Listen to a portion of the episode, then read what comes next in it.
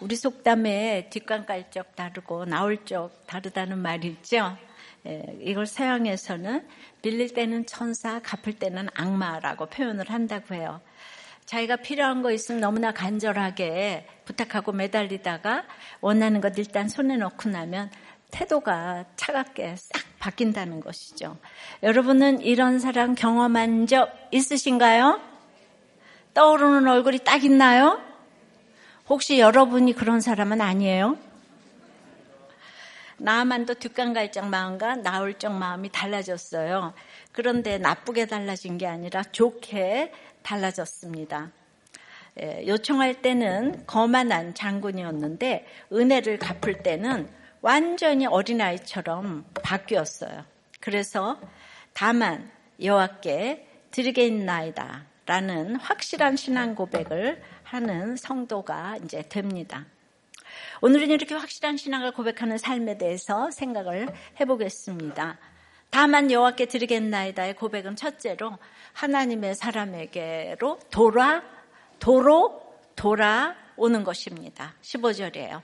나만이 모든 군대와 함께 하나님의 사람에게로 다 같이 돌아와서 그의 앞에 서서 이르되 내가 이제 이스라엘 외에는 온 천하에 신이 없는 줄 아나이다. 청하건대 당신의 종에게서 예물을 받으소서 하니 그러니까 자기 나병이 깨끗하게 된 나아만은 아마도 전자동으로 모든 군대와 함께 아람으로 직행을 했나 봅니다. 그러니까 돌아왔다고 하지요.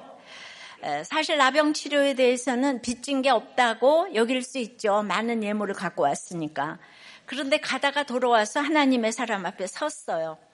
나병 걸렸을 때 나아만은 거마, 거만한 아, 군대 장군으로서 말들과 병거들을 거느리고 엘리사의 집 앞에 당당히 섰었어요. 하지만 나병의 고침을 받고 돌아온 나아만은 엘리사 앞에 그의 종이 되어 섰습니다. 그래서 당신의 종에게서 예물을 받으소서라고 합니다. 그런데 나아만에게 하나님의 사람 엘리사 앞은 어떤 자리입니까? 내 생각이 깨지는 자리예요. 자기 생각과 너무 다른 말씀을 들은 자리였어요. 그리고 너무 화가 났던 자리였어요. 분노하며 떠났던 자리였어요. 자존심만 내세웠더라면 절대로 다시는 오고 싶지 않은 자리였어요. 생각하고 싶지도 않은 자리였어요. 하지만 너무 화가 나고 너무 찌질해서 무시가 되지만 하나님의 사람의 말대로 했더니 그 말씀대로 깨끗하게 되는 기적을 경험했어요. 여기서 끝났다면 오늘 본문은 있지도 않았을 거예요. 하지만 나아만은 기적 앞에서 생각했어요. 하나님의 사람을 무시했던 자기 거만함을 어, 생각했어요. 아바나와 바르바를 자랑하며 요단강을 무시했던 자랑지를 생각했어요. 아람의 신 림몬을 숭배하며 엘리사가 섬기는 그 신 하나님을 우습게 여겼던 자신의 거만함을 생각했어요. 그런데 또 여기서 끝났다면 오늘 우리가 알고 있는 나아만은 예, 없었습니다. 한 걸음 더 나아가서 나아만은 내 생각이 옳다는 거만함의 자리에서 내려왔어요. 장군의 자존심을 버리고 종으로 섬기는 마음을 선택했습니다. 그래서 발길을 돌려 하나님의 사람 앞으로 돌아왔어요. 말씀을 들었던 말씀의 자리로 돌아왔습니다. 내 생각에서 벗어난 나아만은 깨끗하게 되어 하나님의 백성으로 여김받고 삶의 가장 윗자리를 하나님께 내어드렸습니다. 영육간에 슈부동사를 써서 돌아왔다고 했어요. 신앙 고백이 있게 된 것이죠.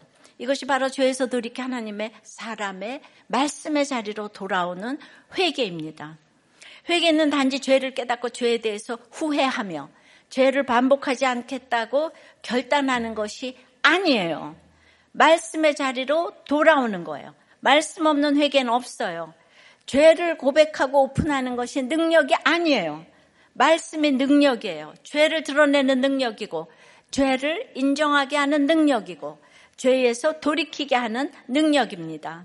말씀의 능력인 이유는 말씀을 통해 우리가 주님을 만나기 때문입니다.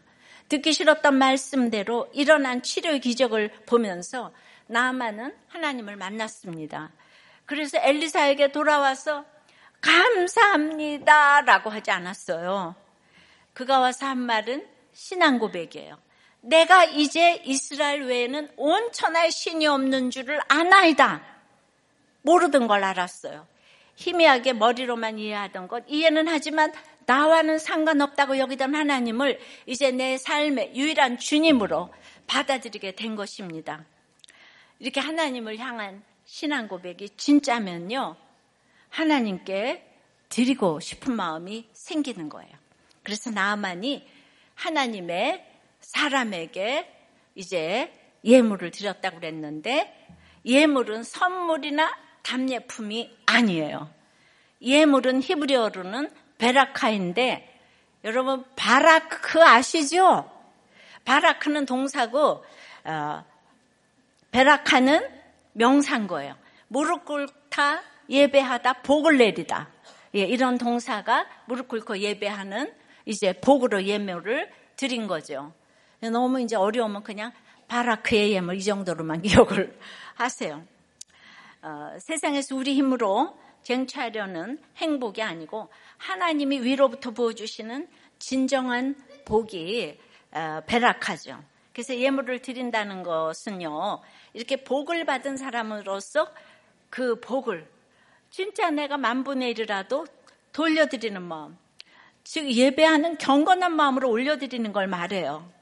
하나님이 고쳐주시는 은혜에 감사해서 말씀을 통해 하나님이 나를 만나주신 은혜에 감사해서 하나님께 예배하는 마음으로 예물을 드리는 거예요. 그러니까 살아나서 예배가 회복된 분들은 헌금 생활이 무릎 꿇고 예배하는 복이 되는 것이죠. 그런데 헌금이 세금이 되면 예물을 드리는 게 아니고 답례품을 드리는 거죠. 내가 담례했는데 그 다음에 그쪽에서 담례 안 하면 분하잖아요. 이번 주 큐티인 간증에 결혼식에 뿌린 경조사비를 미국 가서 결혼하니까 회수를 못해서 분노와 배신감으로 저주를 했대요. 어, 여러분 마찬가지로 하나님께도 내가 답례품을 꼬박꼬박 드렸는데 그 상응하는 답례품이 안 오면 여우람처럼 탄식하며 옷을 찢는 것과 마찬가지 아니겠어요?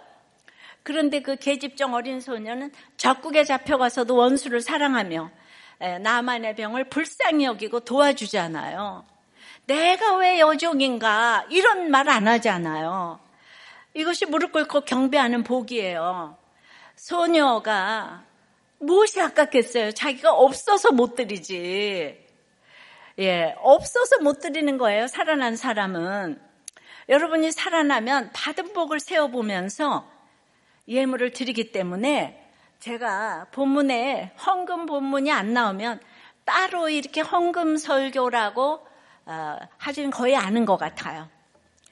그런데도 예, 이 가난한 환란 나가고 빚지고 원통한 성도들이 10년 만에 예, 특별 부자도 없는데 모든 환경을 역사하셔서 그러나 상식적으로 원칙을 지키면서 개미 군단의 역사로 판교에 10년 만에 8천 평의 성전을 빚안 지고 헌당한 것이죠.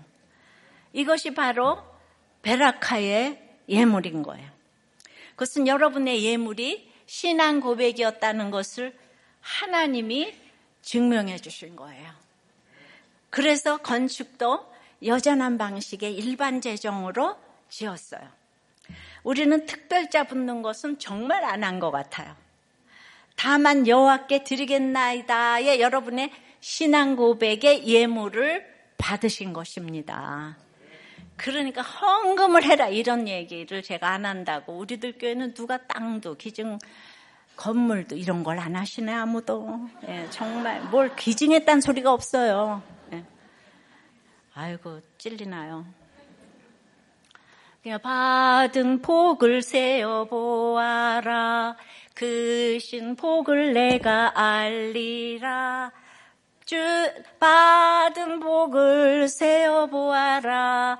주의 크신 복을 내가 알리라. 이게 되면요. 저절로 예물이 드려지는 거예요. 예. 여러분 겉은 위풍당당 휘황찬란한 대장군이지만 갑옷 속에 나병을 숨긴 나만의 이전 삶과 갑옷 다 던져버리고 초라한 선지자 앞에서 종처럼 서 있지만 나병이 깨끗하게 치료된 나만의 이제 삶 가운데서 여러분 뭘 선택하시겠어요? 여러분 자녀가 세상이 부러워하는 좋은 학벌, 좋은 직장, 좋은 결혼을 하지만 주님을 믿지 않는 영적 나병에 걸린 것과 예수님을 믿고 교회 열심히 다니지만 세상에서 종과 같이 낮은 모습으로 사는 것 중 어떤 것이 더 좋으세요? 둘 다 그렇게 되시기를 축원합니다. 그러나 더 중요한 것은 영적으로 고침받는 것, 깨끗함을 얻는 것. 예수님 외에는 온 천하에 신이 없는 줄을 아나이다라는 신앙 고백이 있는 것입니다. 내 영혼이 잘 되는 것이 먼저고 범사가 잘 되는 것은 나중이에요. 학원보다 예배가 먼저라는 뜻입니다. 내가 원하는 일, 내 계획대로 하는 것보다 주일 성수가 먼저예요. 내 생각대로 멀리 멀리 떠나는 것보다 말씀의 자리로 돌아오는 것이 중요합니다. 타락한 인간 본성은 잠시 숨어 있다가 때가 되면 다시 고개를 들어요. 즉 세상적인 방법으로는 인간이 절대 근본적으로 새롭게 될 수 없는 것입니다. 전적으로 하나님만이 여러분의 기도를 응답해 주실 수 있어요. 그러니까 기도가 응답되었다면 예배 회복에 예, 그 예물로 무릎 꿇고 예배하는 영과 육의 이 바라크의 예물을 하나님께 드리시기를 바랍니다. 베라카의 예물, 바라크의 예물, 동사, 명사 다 예물, 몸으로 예물로 드리시길 바래요. 적용 질문이에요. 여러분의 믿음의 상태는 뒷간갈적 마음입니까? 나올적 마음입니까? 즉 간절함입니까? 입을 싹 씻고 있습니까? 아, 여러분의 헌금은 담예품입니까? 하나님께 무릎 꿇고 경배하고 드리는 신앙 고백의 이 바라크의 예물입니까? 갔다가 도로 돌아와야 할 하나님의 사람의 말씀의 자리는 어딥니까? 갔다가 도로 돌아와야 될 자리 교회예요? 목장, 양육, 가정, 회사 어디예요? 다 돌아오시기를 바랍니다. 자, 다만 여호와께 드리겠나이다의 고백은 두 번째는 첫 번째는 뭐라 그랬죠? 하나님의 사람에게로 도로 돌아오라 그랬어요. 두 번째는 다른 신에게 드리는 일을 멈춰야 합니다. 16절에요. 이르되 내가 섬기는 여호와께서 살아계심을 두고 맹세하노니 내가 그 앞에서 받지 아니하리라 하였더라. 나만이 받으라고 강권하되 그가 거절하니라. 나만이 드리는 예물을 엘리사는 지금 단호하게 거절하는데요. 이 분명히 하기 위해서 여호와께서 살아계심을 두고 맹세하노니 해요. 그러니까 나만은 다시 강권해요. 예, 서로 몇 번을 반복하다가 끝내 엘리사가 이겼습니다. 나만의 예물이 하나님 앞에서 진정성이 있기 때문에 엘리사는 예물을 거절했어요. 이게 무슨 말이죠? 사실 받는 것이 훨씬 쉬운 상황이에요. 하지만 엘리사는 구원을 위해 거절합니다. 지금 이제 우상숭배 죄악에서 돌이켜 하나님께 나오는 나만이잖아요. 그런데 자신이 나만이 드리는 예물을 받으면 이제 나만의 믿음이 이제 막 시작되었잖아요. 근데 이 믿음을 하나님을 향하도록 섬세하게 디테일을 챙기면서 인도하는 게 선지자의 사명인데 하나님께 드리는 예물을 이렇게 가로채는 것은 선지자가 할 일이 아닌 거예요. 이런 것 하나도 모르는 초신자 나만이 순수한 마음으로 바치는 예물을 그저 인정만 생각해서 받는다면 어떻게 되겠어요? 하나님이 베푸시는 구원을 돈 주고 살 수 있는 것으로 나만이 착각할 수 있지 않겠습니까? 엘리사는 은혜가 거래할 수 있는 게 아님을 분명히 알려주기 위해서 나만이 말씀의 자리로 돌아온 회개가 더 큰 구원의 열매를 맺을 수 있도록 믿음으로 자라도록 돕기 위해 끝까지 예물을 거절하여 받지 않습니다. 이렇게 받지 않아야 될 때가 있는가 하면은 수냄 여인의 게스트하우스는 또 받았잖아요. 그러니까 그거를 분별하는 게 구속사적인 그 믿음이에요. 근데 내가 주님을 신앙 고백이 없으면 이런 게 분별이 참 안 돼서 여러분들은 목장에서 붙어서 이렇게 들어야 되는 거예요. 그 처방을. 이제 그러자 나아만이 오히려 다른 요청을 합니다. 17절에요. 나아만이 이르되 그러면 청하건대 노새 두 마리의 실을 흙을 당신의 종에게 주소서. 이제부터는 종이 번제물과 다른 희생제사를 여호와 외 다른 신에게는 드리지 아니하고 다 같이 다만 여호와께 드리겠나이다. 나아만은 그러면 이스라엘에 흙을 달라 그러는 거예요. 그 노새 한 마리가 실을 수 있는 그 무게가 한 70kg 정도 되니까 한 이제 140kg 정도의 흙을 가져가려고 하는 거예요. 근데 나만의 그 신앙이 갓난아이 수준이었기 때문에 그 여호와 하나님이 이스라엘의 신이고 이스라엘의 흙이 있어야 예배할 수 있다고 생각했어요. 근데 이런 것을 옳고 그름으로 따지면 안 되는 거예요. 나만 입장에서는 충분히 그럴 수 있어요. 하지만 그 목적이 무엇입니까? 이제는 번제물과 희생제사를 림몬 같은 다른 신에게 드리는 우상 숭배를 멈추고 다만 여호와께 드리겠다. 오직 여호와만을 예배하겠다. 이 뜻 아닙니까? 예. 근데 이스라엘에 살면서 흙까지 가겠다 그러면 이건 또 우상 숭배예요.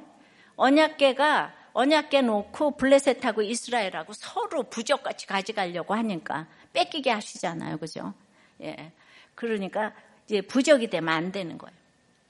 그러니까 만약 엘리사가 아무 생각 없이 나만의 나만이 드리는 예물을 받았더라면 어떻게 됐겠어요? 온천할 하나님만 참 신이라는 고백에서 딱 스톱했어요. 멈췄어요. 그 고백으로 드린 예물을 선지자가 받았잖아요. 예.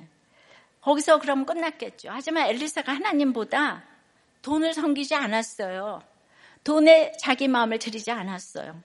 또 나만의 마음을 상하게 하지 않겠다는 그런 인간적인 정에 자기 마음을 들이지도 않았어요.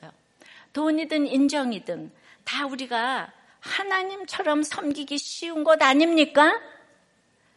돈에 정에 다 무너지잖아요. 요즘 우리가 묵상하고 있는 발람은 돈의 인정에 마음을 들이다가 망하잖아요. 그러나 엘리사는 이런 우상 숭배를 단호히 멈추고 오직 나만의 구원만 생각합니다. 하나님만을 섬기며 이제 예배하는 모습이에요. 네. 코로나 백신 개발에 참여한 수많은 사람이 억만장자가 됐다고 해요. 근데 백신의 어머니 소리를 듣게 된 올해 노벨 생리의학상을 받은 커리코는 지난해 그 바이오, 바이오엔테크를 떠나서 세게드대에서 연구를 계속하고 있다고 그래요. mRNA라고 메신저 리보핵산으로 모든 질병을 극복하는 것이 꿈이라는 이유에서예요. 어, 이 여인은 사투리를 사용하는 헝가리 이민자하고 여성 과학자예요. 그, 어, 그, 어, 이제 커리코 박사의 걸어온 길은 정말 험난한 여정이었어요. 얼마나 무시를 받았겠어요. 헝가리 이민자에다가 여성 과학자인데. 그런데 이제 커리코는 실험광이었다는 거예요. 동료들에게 아무리 무시를 받건 실험은 결코 실수하지 않는다. 당신의 기대가 실수할 뿐이라는 그 아, 레오날도 다빈치의 말을 자주 들려줬다는 거예요. 미련할 정도로 고집한 그의 신념이 지금 이 코로나를 맞이해서 얼마나 많은 생명을 구했습니까? 그렇게 기다리고 기다리고 기다리던 이거가 그냥 딱 여기서 어, 빛을 발휘해서 그리고 앞으로도 얼마나 많은 생명을 구하게 될지 모르겠습니다. 그러니까 그는 학내 정치나 연구비보다는 오직 과학에만 관심이 있었다고 하는 거예요. 예. 그 이제 그걸 이제 그 듣고 보고 듣고 보니 읽고 보니 제가 그분을 따라갈 수가 없는 분이지만 여성 목사, 여성 목사로서 공감 가는 부분이 있더라고요. 그러니까 목회 성공이 아니라 그래도 한 사람을 살리고자 하는 영혼 구원의 가치를 가지고 예 수도 없이 예, 소그룹의 나눔을 듣고 또 듣는 것이 이게 실험에 참여하는 거 아니겠어요? 이론으로 목회를 한 게 아니잖아요. 그러니까 수많은 소그룹의 임상이 우리들 교회 부흥의 견인차 역할을 했겠구나라는 생각이 들어요. 저도 정치를 하지도 않지만 끼워주지도 않아요. 예. 그러니까 정치도 안 하고 뭐 그러니까 돈에 연루될 일도 없고 그래서 결국은 아, 우리가 좀 살아나지 않았을까요? 예. 그래서 뭐든지 이렇게 한 예, 정말 일에 사람을 살리기 위해서 이 커리코 박사는 이 사람을 살리기 위해서 예, 그 일을 했잖아요. 예. 자 엘리사가 이렇게 이제 예물을 안 받으니까 삶으로 본을 보이니까 나만 온천하의 하나님만 참 신이시라는 고백에서 한 걸음 더 나아가서 오직 하나님만을 예배하겠다는 결단을 하게 됩니다. 먼저 믿은 한 사람이 다른 신에게 자기 마음을 빼앗기지 않고 믿음 위에 서 있으니까 그를 따라오는 다른 사람 역시 하나님께만 예배를 드리게 되는 거예요. 하나님께만 충성하는 한 사람. 너무 중요한 거예요. 예. 요즘 이스라엘 팔레스타인이 전쟁 때문에 계속 나라를 생각하는 거예요. 그래서 오늘은 정말 너무나도 안타까운 예, 이 중국 얘기를 좀 하겠어요. 여러분 참 세계사 공부 좀 이제 하시길 바라고. 이게 조금 길지만 오늘 들어보세요. 한 사람이 중국의 운명을 바꿔놓은 것 같아서 안타까운 마음으로 생각을 해봅니다. 이제 전부 다 재정 러시아니 재정 또 우리 또 또 조선 왕조 이게 다 망했잖아요. 예. 청나라도 쇠퇴해갈 쯤에 그 링컨에서 힌트를 얻어서 신의 혁명을 일으켜서 민족, 민꽃, 민생의 삼민주의 자유, 평, 자유와 평등을 기초로 이 중화민국을 에, 건국한 손문, 수넌 아시죠? 그러니까 관련이 있는데요. 제가 어려서 중국집에 가면 손문과 장개석의 초상화가 중국집마다 있었어요. 예. 그래서 이제 거기 중국 현대사의 가장 유명한 송자매, 예, 송애령, 경령, 미령, 예, 그러니까 어, 아이링, 칭링, 예, 어, 메이링, 예, 이렇게 이제 중국어로 이 셋 모두 첫째 애령은 손문의 비서였다가 당시 상해 최고 재벌인 공상희와 결혼을 했고요. 둘째 경령은 손문과 결혼을 했어요. 셋째 미령은 손문 사 후에 중화민국 지도자가 된 장개석과 결혼을 했습니다. 세 자매가 다 영웅과 결혼을 한 셈이에요. 도대체 이런, 이런 딸을 낳은 부모는 어떤 사람일까요? 송씨 세 자매의 부친은 송가수인데요. 아주 중국에서 가난한 농부의 아들로 태어나서 살기를 찾아서 14살에 11살 때 인도네시아로 가서 어렸을 때부터 외국으로 돌았죠. 14살 때 이제 미국에 가가지고 거기서 예수 믿고 세례받아가지고 밴더빌트 대학에서 신학을 공부해서 감리교 목사가 돼가지고 이제 중국으로 돌아와서 상해에서 전도 사역을 하는데요. 이제 다시 돌아와서 기독교 아주 명문가인 믿음이 좋은 목사 딸을 만나서 결혼을 하는 거예요.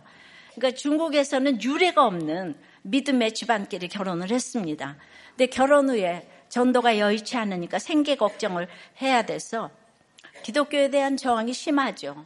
그러니까 송가수 목사의 마음이 점점 사역에서 멀어지고 그래서 이제 돈 버는 일로 쏠리게 되니까 중국어로 성경을 번역하고 인쇄를 해가지고 그야말로 떼돈을 벌었어요. 예. 그러니까 돈이 벌리니까 송가수 목사가 목사직을 사임하고 예, 이름도 송요여로 바꿨어요. 예, 본격적으로. 그리고 이제 손문과 친구예요. 그 손문의 혁명 운동을 경제적으로 후원하게 돼요. 그리고 세 딸은 모두 그 10대 때부터 미국 유학을 보냅니다. 에, 아주 그 새로운 시대에 맞는 성공한 신여성으로 이제 키우자고 자녀들이 원하는 건 무엇이든지 다 해줬다는 거예요. 그 세상에 중국에 가난한 이 중국에서 미국으로 와가지고 저택에 기사식 뭐침 뭐 다 두고 어마어마한 황제처럼 자녀들을 유학생활을 시켰어요. 모든 인류의 인생의 모든 희망을 이뤄낼 수 있고 세계를 다스릴 수 있다. 그러면서 너희들은 할 수 있다. 아이들 안에 있는 욕심과 욕망을 계속해서 이제 부풀려 주었던 거죠.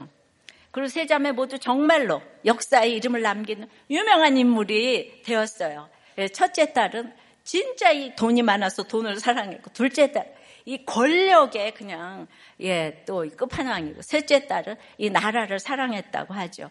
그리고 또 더 절세 민영과의 셋이다. 이런 집 있어요? 예, 그 죽을 때까지 잘 살았어 그러고.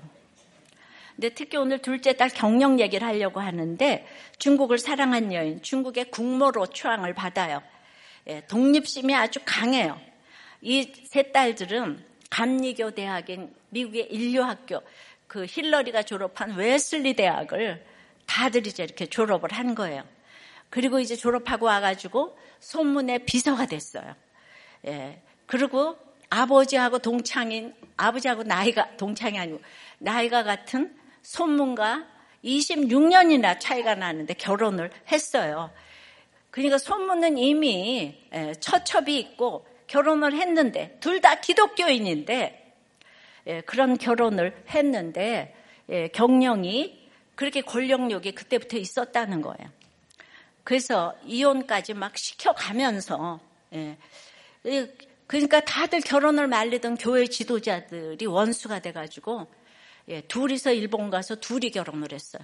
그 이후로는 그 지도자들 미워하느라고 교회에 둘 다 다 안 나갔대요. 아, 꼭 우리도 교회 얘기하는 것 같지 않아요? 이후 송경령은 손문의 아내이자 비서이자 전략가이자 동지로서 어, 혁명을 함께 했어요. 예. 그리고 손문이 워낙 얘가 그렇게 국부로서 추앙을 받으니까 성경령이 그 결혼을 한 것 같아요. 그리고 딱 10년 살았어요. 그리고 사후 56년이나 더 살면서 평생 중국을 위해 활동을 했는데요. 이제 손문 사후에 이렇게 손문이 워낙 몸담았던 국민당, 그건 자유민주주의인 거죠. 국민당 우파와 공산당이 그때부터 이제 일어나기 시작해가지고 국민당, 공산당이 나뉘어서 싸웠어요. 예. 송경령은 우파인 장개석과 반대해서 좌파 편에 서게 되죠. 당연히 장개석이 아내였던 동생 송미령과도 결별을 하게 됩니다. 이 둘은 그때 공산당이 이기고 어, 이쪽 송미령은 장개석과 이제 이렇게 대만으로 이제 이렇게 쫓겨나서 여기서 이제 어, 이렇게 중화민국을 세우게 되고 이들은 중화인민공화국을 어, 세우게 되는 거죠. 그 이후로 평생 다시 만나지 않았다고 해요. 송경령은 손문의 미망일이라는 10년 살았지만 그 미망일이라는 간판 하나로 국민당, 공산당 모두 함께 해주기를 원했던 사람이에요. 근데 끝까지 공산당 편에 섰어요. 예.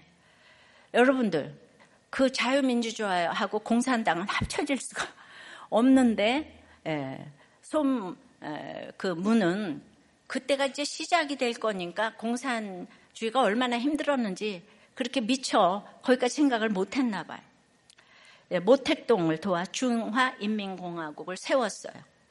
그 두 번이나 부주석이 됐고 유일한 지금 명예주석 칭호도 받는 사람이 되었어요. 중국 공산당은 중국의 국부인 그 손문이 그 존경받는 거는 말도 못해 지금 중국에 중국이나 이쪽 저쪽에서 다 존경을 받아요 손문은 그 미망인이 지지하는 정권이 되었기 때문에 얼마나 정당성을 에, 가졌다고 할 수 있는지 몰라요. 제가 지금 좌파 우파 모택동 장계석을 나눠서 잘잘못을 따지는 게 아니고요. 송경령 한 사람의 선택에 대한 이야기를 하는 거예요. 예. 그러니까, 음, 그녀의 결정인 모택동이 예, 얼마나 잔인합니까? 무자비하게 문화대혁명을 해서 수천만 명을 죽였잖아요. 그죠? 예. 근데 그때 말 한마디 하지 않았어요. 그래서 그때는 그녀의 부모의 묘소도 또 파헤쳐졌지만 거기서도 손문의 미망인이라고 또 살아남았어요. 자, 아버지도 목사였고, 외할아버지도 목사였고, 자기도 기독교 교육을 받았어요. 예, 어렸을 때부터. 근데 사상과 혁명에게 자기 마음을 다 바쳐서 교회를 떠나고 하나님을 버렸어요. 예. 그래서 그 중국에서 그렇게 기독교를 핍박했잖아요. 언니와 동생이 그렇게 말리는데도 인민혁명이 최고라고 생각하며 하나님을 부인하는 정권 편에 선 것이에요. 그러니까 나중에 후에는 후회도 했다고 하지만은 역사에서는 가정 예, 만약에 이 푸구가 의미가 없다고 하지만 우리가 교훈을 위해서는 띵크를 해봐야 돼요. 만일 성경령이 공산당 편에 서지 않고 동생과 함께 장개석을 도와 국민당 편에 섰다면 장계석도 이상하긴 하지만 지금 이제 옳고 그름을 얘기하는 게 아니에요. 국민당 편에 섰다면 어땠을까요? 오늘날 중국은 물론 우리나라 모습도 지금과는 많이 달랐을 거예요. 자유를 억압하는 독재와 전제주의 선봉으로 주변 국가만 아니라 전 세계 자유주의 질서를 흔드는 현재의 중국의 모습은 아니었을 것 같아요. 여긴 중화민국, 저기는 중화인민공화국. 둘다다 중국이라 그러죠. 탁월한 배경과 경력과 능력과 성품과 영향력을 가진 한 사람이 말씀의 자리를 떠나 자신이 옳다고 여기는 이념을 섬긴 나머지 멀리 멀리 가버린 그 결과가 너무너무 크잖아요. 그죠? 그의 아버지 송여여가 목사의 사명을 버리고 돈을 쫓아 자기 이름까지 바꿔가면서 새로운 삶을 살고자 했던 그 선택의 결과가 너무 엄청나잖아요. 송경령은 손문의 아내기 때문에 아무리 강조해도 지나치지 않는 영향력을 가졌어요. 지금도 그 여자는 아주 중국에서 추앙을 지금 받고 있거든요. 저 큰 중국이 한 여인의 영향력 있는 결정으로 공산당이 되었다고 생각하니까 우리 각자 한 사람 한 사람의 역할이 얼마나 중요한지를 알아야 되겠습니다. 늘 제가 한 사람 때문에 가고 오고 한다고 했는데 맞는 말 맞습니다. 예, 그 당시는 제정 러시아, 이 제정 중국 다 이때는요, 예, 다들 공산당이 평등하니까 공산당을 택한 나라가 많아요. 그래서 그 북한을 비롯한 이 모든 나라들은 지금 지나고 보니까 다 독재와 가난에서 벗어나기가 힘든 걸 볼 수가 있잖아요. 러시아, 중국, 이 북한, 뭐, 그 많잖아요. 그죠? 예. 그런데도, 예, 시진핑은 어, 요즘 뉴스에 보니까 이 대만을 또 침략하겠다고 그러더라고요. 독재를 택하고 있는 이슬람에 속하는 많은 나라들도 그 왕들은 빈살만 같이 천문학적인 부자인데 백성은 또 가난하잖아요. 이스라엘의 지난주 설교 시몬 페레스 한 사람의 결정으로 오슬로 회담을 통해서 이스라엘과 팔레스타인은 두 개 국가로 가기로 합의를 했단 말이에요. 그런데 이 네타냐후가 아주 근본주의가 돼서 강경 세력이 되어서 팔레스타인 사람을 무시하는 거예요. 선민주의에 이스라엘 선민주의에 빠져서 한 사람이 얼마나 중요하냐고요. 1973년 이후에 전쟁이 없었다고요. 없는데 이렇게 무시를 하니까 우리 강자는 항상 죄인이에요. 아셨어요? 강자는 약자를 도와야 되는 거예요.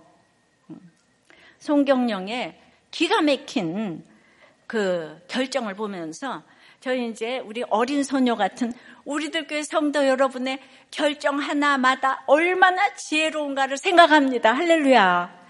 여러분들이 그 역사의 현장에 가 있었다면 그런 결정을 하지 않을 거잖아요. 그죠? 우리도 꽤 목자님들은 적어도 그런 결정을 안 한다고. 그러니까 여기에 다 구속사가 들어가야 된다고 전도를 해야 된다고요. 이스라엘도 전도해야 되고 하마스도 전도해야 되고 시진핑한테도 전도를 해야 돼요. 전도를 해야 돼요. 알았어요? 예. 그러니까 송경령은 전도를 해야 되겠는데 예수 믿다가 권력을 택해서 글로 가면 되겠냐고요. 다른 신에게 드리는 일을 멈추는 것이야말로 하나님을 향한 신앙 고백에서 뺄 수 없는 적용이에요. 여러분들이 결정하는 것을 늘 자녀들이 이렇게 보는 것이 최고의 신앙교육이고 최고의 유산인 줄 믿습니다. 그러니까 구속사는 역사를 알아야 돼요. 서론, 본론, 결론이 있는 거예요. 맨날 그날 어떤 본문만 하나 딱 알고 우리 인생을 몰라고 처음부터 읽어야 돼.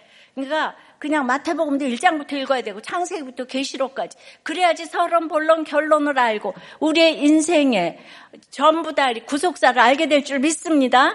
그러니까 난 성경만 보지 나라 돌아가는 건 몰라. 이러는 건 별로 성경적인 얘기가 아니에요. 나라는 다 나라님들이 하는 거지. 우리하고 뭔 상관이. 나라가 있어야 우리가 예배도 드린다 그랬잖아요.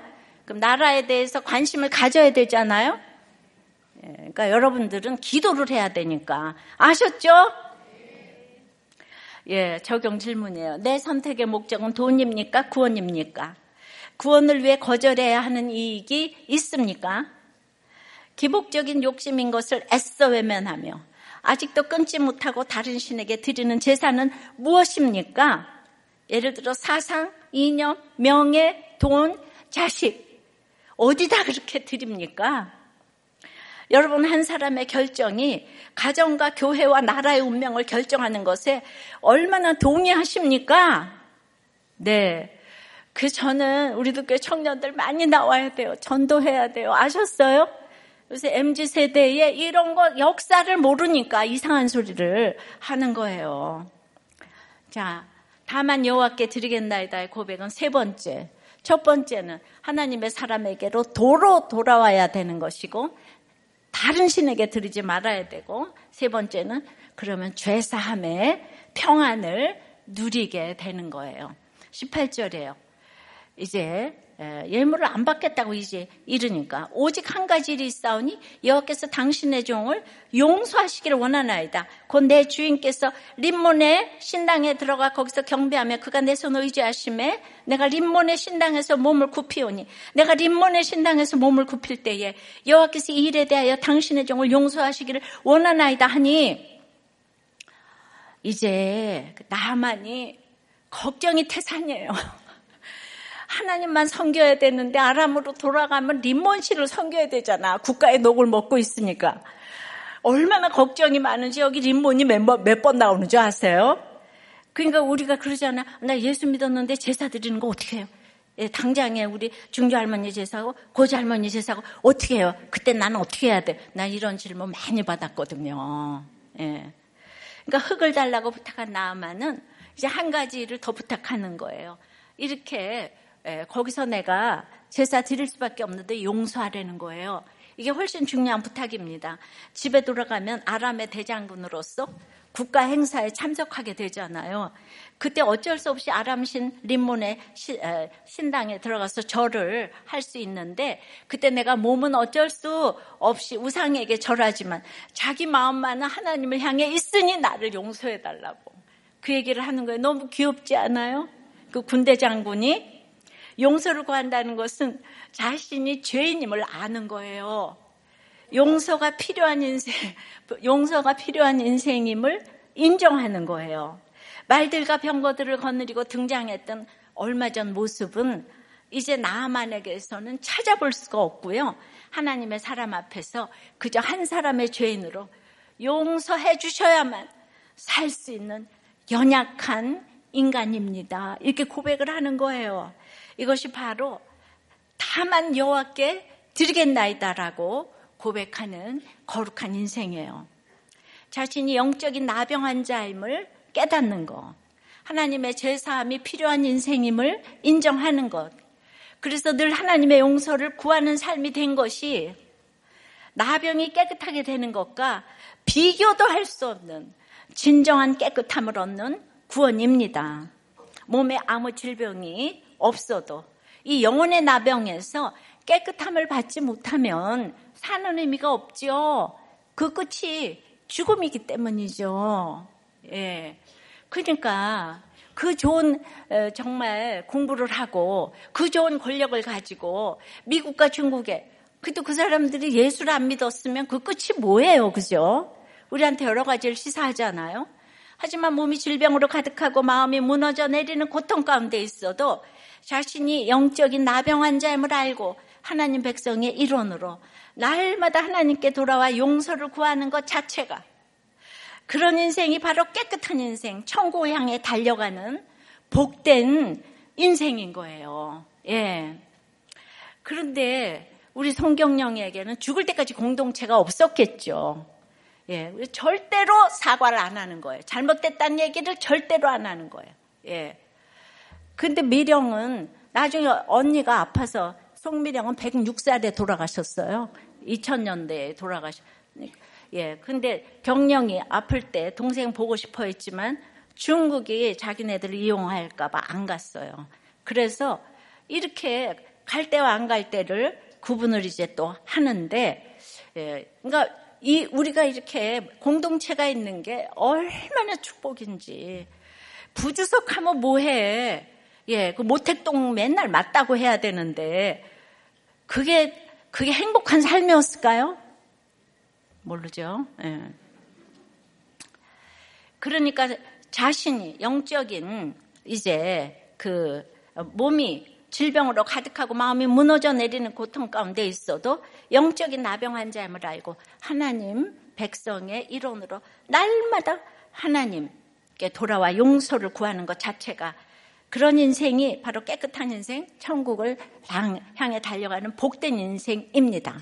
이런 겸손한 부탁에 엘리사는 뭐라고 대답을 합니까? 19절이에요. 엘리사가 이르되 너는 평안히 가라 하니라. 그가 엘리사를 떠나 조금 가니라. 용서해달라는 부탁에 대해서 예, 하나님이 선지자를 통해 주시는 답은 평안히 가라입니다. 여러분 오늘 기도할 때 저를 용서해 주세요. 그렇게 기도할 때 하나님이 평안히 가라 해주실 줄 믿습니다. 죄사함의 평안이에요. 거만하면서 돌이켜 하나님만 섬기는 하나님의 종으로 살겠다고 결단했으니까 이제 자신이 살던 일상의 삶으로 돌아가지만 이제 불안과 걱정과 염려를 버리고 평안을 가지고 샬롬을 가지고 고향으로 돌아가라는 거예요. 이것이 우리가 누려야 될 평안입니다. 어떤 인생이든 고난 가운데 이제 말씀을 듣고 인생의 방향을 전환하여 하나님께 나오면 평안입니다. 인생이 될 줄 믿습니다. 수냄 여인이든 나만이든 똑같아요. 차별이 없어요.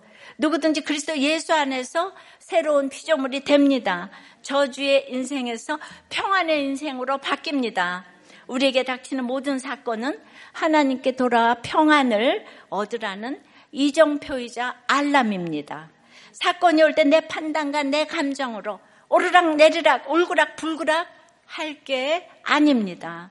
사건이 오면 그것이 무엇이든 하나님께 돌아가는 전환점으로 삼아야 합니다. 그때 샬롬의 하나님이 우리에게 샬롬을 주실 줄 믿습니다. 예. 지난주에 이어서 그 남자들이 너무 그 승진이 안 되면 다들 우울증에 걸리는 것 같아요. 예, 남자들은 오직 그 직장, 직장 승진의 인생의 다 한계를 이렇게 맛보는 것 같아요. 예, 그래서 이분이 이제 승진이 돼야 되는데 승진이 이제 안 된다는 얘기를 듣고 이제 추석에 그 닷새나 쉬게 되니까 그 다음에 이제 회사에 나가기도 싫고 아, 그 다음에는 이제 술 중독에 또 이제 빠져서 하루는 큐티를 하면서 말씀이 해석되다가도 하루는 하나님께서 내게 왜 이러시나. 예. 그리고 오늘은 점심에 너무 밥이 먹기 싫어 혼자 사무실에 있었는데 내가 왜 일을 해야 하나. 예. 최근 회사 일로 많이 지치고 집에서도 귀찮아하지만 예. 말씀 듣는 큐티와 예배의 자리는 떠나지 않고 있습니다. 이게 중요한 나눔이에요. 아무리 우울증이 걸려도 아무리 궁시렁궁시렁 거려도 예, 하루는 말씀에 해석되다가 하루는 하나님 왜 이러시나 이랬대잖아요. 큐티했다는 거죠? 네, 잘 들어요. 그 어제도 소주 한 병 먹고 누워서 유튜브를 보며 웃는데 딸과 아내가 싸운 타이밍이었다. 중간에서 조정을 해줘야 하는데 내가 힘드니 그게 안 되었다. 아내는 그런 나를 보면 내 마음에 악이 있어서 승진이 안 된 거다. 이렇게 얘기를 했대요. 아, 그래서 오늘도 회사에 가기 싫고 가업도 하기 싫고 밥도 안 먹혔다. 그런데 큐티를 하는데 가나안으로 가라는데 기분이 좋았다. 그러니까 큐티를 이렇게 그래도 하시네요, 날마다. 최근 많이 했던 기도가 승진과 믿지 않는 누나 가족의 구원인데, 예. 마음으로는 승진에 대한 것을 우선시에 두었지만, 그래도 기도상으로는 누나 가족을 우선시에 두고 기도했다. 요게 또 어디예요? 마음으로는 그래도 예, 누나 가족부터 기도를 했대잖아요. 예. 그래서 다행히 조카가 교회 등록을 했고 2주 연속 교회 나왔다. 처가족들을 구원으로 인도하는 것에 대한 이 사명감을 느끼지만 내 스스로 마음을 열지 못하고 있는 상황이다. 이제 승진이 안 된다고 하니까 해보지 않은 길이지만 가야 할 길임을 느끼는데 회사를 내려놓고 하나님이 제게 주신 일에 집중해서 가야 할 새 방향을 찾아야 하는데 방황하고 있다. 이거 진정되려면 시간을 가져야겠다. 그러니까 아내가 이렇게 나눔하더라고요. 전 세계를 가보고 시스템을 도입하고 상도 받았었고 회사에서도 인정을 해줬는데 그래서 지금 상황이 너무 힘든 것 같다. 그런 나눔을 하니까 목자님께서 하나님께서 사랑하셔서 예배에 목숨 걸라고 주신 사건인데 남자는 직장 고난이 가장 큰 고난이라고 하는데 사명도 있지만 이 넘어가기가 쉽지 않다. 아내 집사님이 옆에서 사명 잘 감당할 수 있게 도와주셔야겠다. 목자가 중요한 게 아니라 목장에서 사람 살리는 한 사람이 중요하고 그분들의 눈물이 있어서 우리가 살아있다. 그러면서 육도 영도 안 무너지면 좋겠다. 예언 같은 소리를 했어요. 예. 그랬더니 아내가 그래도 남편이 술을 먹던 찜질방에 가던 하나님을 꼭 찾아요. 아우 저는 여러분들이 우울증도 걸리고 이러는데 이거를 목장에 나와서 이렇게 길게 나눔을 했다는 것에 너무 점수를 주고 싶은데요. 우리가 연약하잖아요. 불안하고 힘들기 때문에 하나님을 찾는데 혼자선 힘들다고요. 목장 가서 하나님을 찾아야 되잖아요. 그러면 용서해 주소서. 그러면 샬롬을 알려주신다고요. 그런데 이게 이제 추석 후에 이제 지난주에 나눔이에요. 그래서 제가 이거를 좀 어, 여, 러분들이 너무 우울증 때문에 힘들어하셔서 이렇게 이제 이거를 원고에 넣었는데 이분이 글쎄 수준이 낮으신지 이게 승진 안 된다고 그걸 받았는데 이게 2주 만에 뒤집혀서 있을 수 없는 기적이 일어나서 어제 임원으로 승진이 되었다고 하네요. 아유, 여러분은 꼭 이럴 때만 박수를 치더라. 역시 기복의 끝판왕들이에요. 근데 사실 제가 읽어주려고 했는데 임원으로 승진했다고 그러니까 너무 또 기쁘더라고요. 그런데 궁시렁궁시렁 하면서 계속 큐티하고 목장 가고 했잖아요. 찜질방 가서도 하나님 찾고 그냥 뭐 어디를 가도 그냥 이렇게 이렇게 찾았다고 하니까 이분 수준이 낮지만 수준이 좀 높으신 분들은 승진이 안 되는 거예요. 아셨죠? 예. 아니 그 송가수가 돈 벌어서 뭐 했어요, 그죠? 예. 그러니까 그때 도리어 그 목사를 계속 했으면 자녀들에게 그 이쁜 얼굴과 학벌로 그 만나서 결혼을 했어도 그러지는 않았을 건데 아빠가 그냥 완전히 목사를 버렸어. 그냥 세상적으로만 키웠어요. 그러니까 힘들어도 이제 이렇게 큐티하고 목장 나가니까 그 목자님 말대로 육도 영도 안 무너지게 해주셨잖아요. 예, 참 말은 또 중요하더라고. 육도 영도 안 무너지기를 축원합니다. 이제 죄에서 도 이렇게 말씀의 자리로 돌아오고 다른 신에게 드린 일을 멈추고 오직 하나님께만 예배하겠다고 결단하며 그럼에도 불구하고 용서가 필요한 죄인임을 고백하고 용서를 구하니 죄 사함의 평안을 주셔서 평안히 돌아가게 하십니다. 적용 질문이에요. 하나님의 용서 없이 살 수 없는 인생임을 얼마나 인정합니까? 용서하지 못하는 사람은 누구입니까? 남입니까? 자신입니까? 그래서 하나님 용서해 주세요 하고 얼마나 부르짖습니까? 죄사함의 평안을 얼마나 누리고 있습니까? 예, 말씀을 맺어요. 다만 여호와께 드리겠나이다. 이건 신앙 고백이잖아요. 예, 그러니까 우리는 나병이 나도 떠날 수가 있어요. 근데 하나님의 사람에게로 말씀으로 도로 돌아오라고 하세요. 예, 다른 신에게 드리는 일을 멈추라고 하세요. 죄사함의 평안을 이제 누린다고 하는 거예요. 예. 받은 복을 세워보라고 크신 복을 내가 알리라. 예, 찬성하고 기도할게요.